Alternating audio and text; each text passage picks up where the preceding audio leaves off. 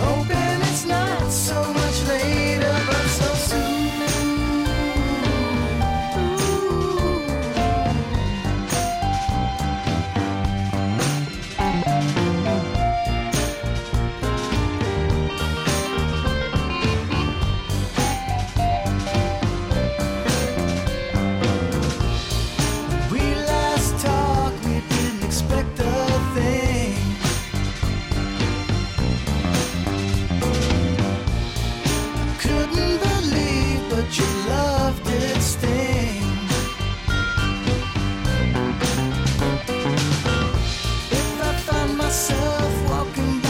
to you.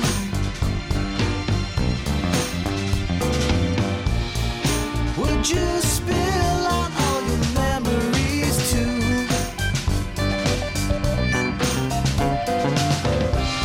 We're picking up all our pieces, back in our pockets and just leave.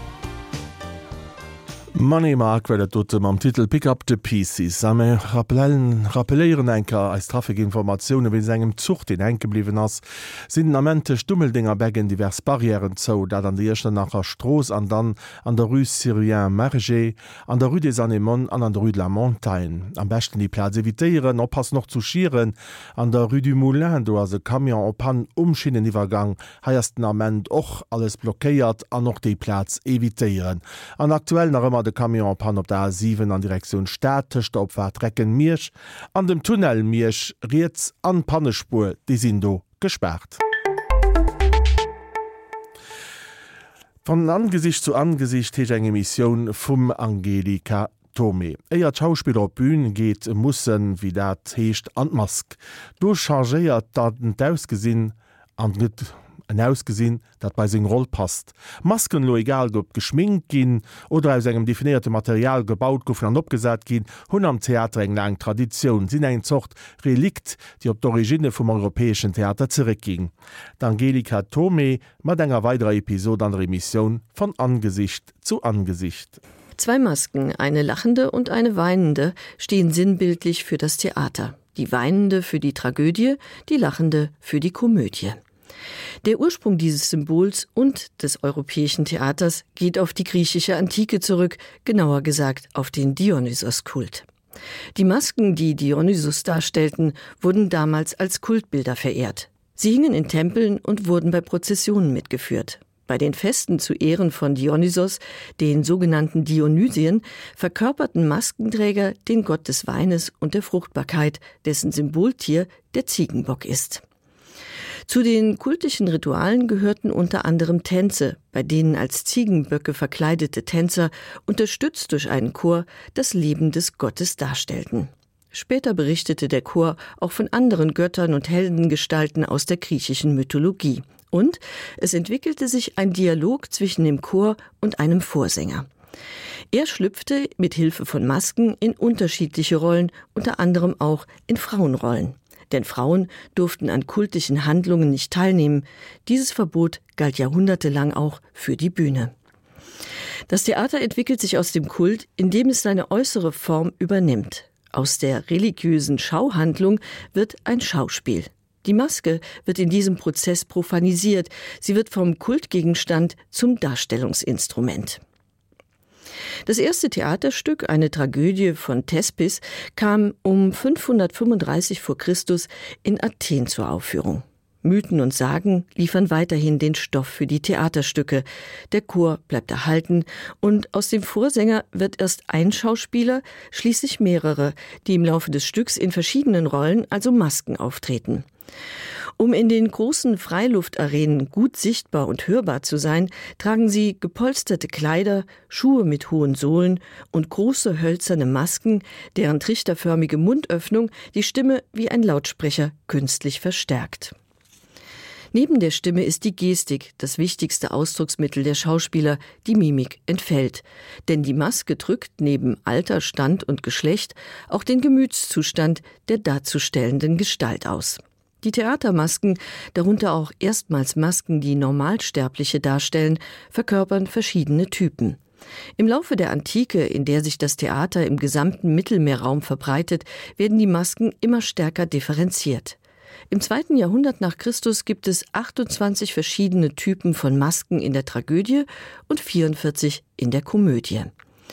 Doch die Typisierung wirft auch Probleme auf. Ambivalente Gefühle lassen sich nicht anhand von starren Masken darstellen. Bis zur Lösung des Problems vergehen etliche Jahrhunderte, denn die Kirche setzt dem antiken Maskenspiel ein Ende. Die Maske gilt jetzt als falsch und trügerisch. Folglich tritt im christlichen Theater des Mittelalters nur die Verkörperung des Bösen in einer Maske auf, der Teufel.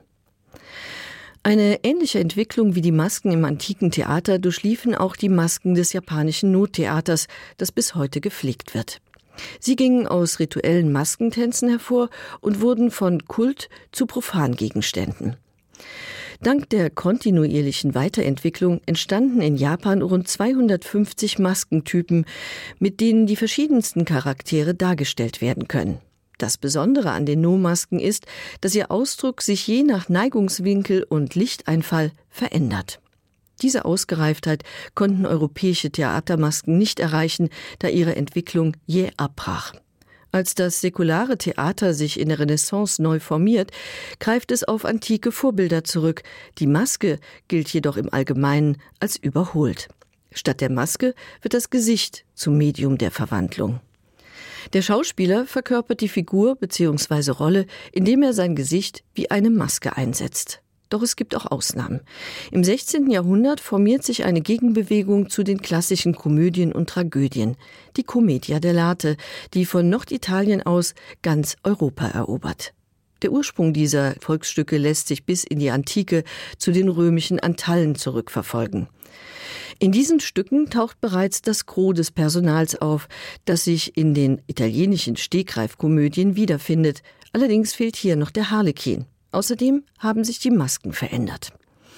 Der Harlekin trägt in der Commedia dell'arte eine schwarze Halbmaske aus Leder. Die dunkle Maske weist darauf hin, dass er aus dem untersten Stand, dem der Bauern kommt. Daraus leiten sich verschiedene Charakteristika seiner Rolle ab, wie zum Beispiel seine Derbheit oder sein ständiger Hunger. Die Masken der Commedia dell'arte verkörpern Typen im Sinne von sozialen Rollen. Im Gegensatz zu den antiken Holzmasken sitzen diese Ledermasken wie eine zweite Haut, und da sie nicht das ganze Gesicht bedecken, erlauben sie dem Darsteller seiner Rolle auch mimisch Ausdruck zu verleihen. Da die Schauspieler lebenslang auf eine Rolle festgelegt waren, verschmolzen sie quasi mit der Maske. Und je mehr Persönlichkeit sie dem Typus einhauchen konnten, umso beliebter waren sie beim Publikum. Als die Commedia der Lachte in der zweiten Hälfte des 18. Jahrhunderts verschwindet, hat bereits eine neue Maske Einzug im Theater gehalten, die Schminkmaske. Seit den Zeiten von Shakespeare schminken Schauspieler sich für ihre Auftritte. Daraus entstand schließlich ein Beruf, der Maskenbildner. Die Maskenbilder machen die Maske, wie es im Fachjargon heißt, an ihrem Arbeitsplatz in der sogenannten Maske. Dort verwandeln sie das Gesicht des Schauspielers entsprechend seiner Rolle. Der Rest bleibt dem Schauspieler überlassen, der unter vollem Körpereinsatz in seine Rolle schlüpft und sie mit Mimik, Gestik, Körperhaltung und Stimme verkörpert. Seine Ausdruckskraft steht im Vordergrund, die Schminkmaske ist nur ein Vehikel. Das gilt auch für die Bereiche, in denen die Schminkmaske Typen repräsentiert, wie zum Beispiel bei Clowns oder beim Film, wo mit Hilfe aufwendiger Masken neue Gestalten kreiert werden, wie zum Beispiel Außerirdische. Betrachtet man die Entwicklung der Theatermaske von ihren Anfängen bis heute, so zeigt sich, je beweglicher die Maske wird, umso lebensechter wirkt sie. Für den Schauspieler brachte dies mit sich, dass er sein Repertoire an Ausdrucksmöglichkeiten erweitern und sich immer größere Bereiche der Verstellung und Nachahmung aneignen musste. Seine eigene Identität muss aber in jedem Fall hinter der Maske zurücktreten, ob er sie nur überstülpt oder als zweite Haut trägt. Aus dem Dionysos-Kult huet sech net nëmmen den Theater mört vorsinn mat Allgemasken herausentwickelt. Mei zo de nächste samchten Moes gin 20 op Ning hai op Danten.